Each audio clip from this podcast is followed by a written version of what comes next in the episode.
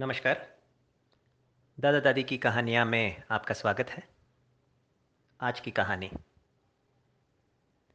एक शिक्षक अपने क्लास में दो बड़े बकेट लेके आ गए। उस दोनों बकेट में रंग थे। एक बकेट में सफ़ेद रंग भरा हुआ था और दूसरे बकेट में काला रंग था। उन्होंने अपने एक हाथ में एक प्लास्टिक का मग लिया और उन, उन्होंने काला रंग में इस मग को डुबाया और बाहर निकाला। और पूरे क्लास को उन्होंने सवाल किया कि क्या दिख रहा है? कौन सा रंग दिख रहा है? तो पूरे क्लास ने एक आवाज़ में कहा, काला रंग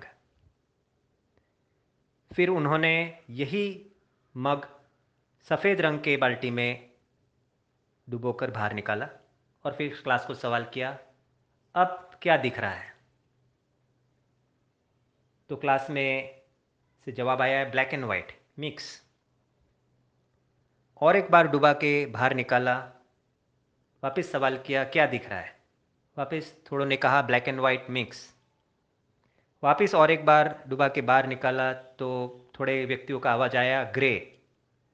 और एक बार डुबा के बाहर निकाला तो थोड़े व्यक्तियों का आवाज़ आया लाइट ग्रे और दो चार बार डुबा के बाहर निकाला तो सबका एक साथ आवाज़ आया वाइट फिर जो ये वाइट प्लास्टिक का मग था ब्लैक में उन्होंने डुबाया और बाहर निकाला और फिर सवाल किया, अब क्या दिख रहा है? तो पूरे क्लास का एक ही आवाज़ आया ब्लैक इस कहानी से भावर्थ क्या निकला? एक नकारात्मक अनुभव क्या कर सकता है? आपके बहुत सारे पॉजिटिव अनुभवों के ऊपर पानी फेर सकता है। तो अगर हमें अपने आप को पॉजिटिव रखना है तो क्या करना पड़ेगा? नकारात्मक अनुभव तो हमारी लाइफ में होते ही रहेंगे।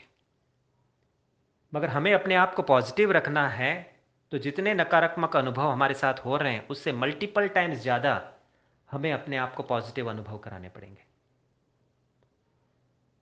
अगर ये कहानी आपको अच्छी लगी है तो थम्सअप दीजिए और ज़्यादा से ज़्यादा व्यक्तियों को इसको फॉरवर्ड कीजिए। नमस्कार।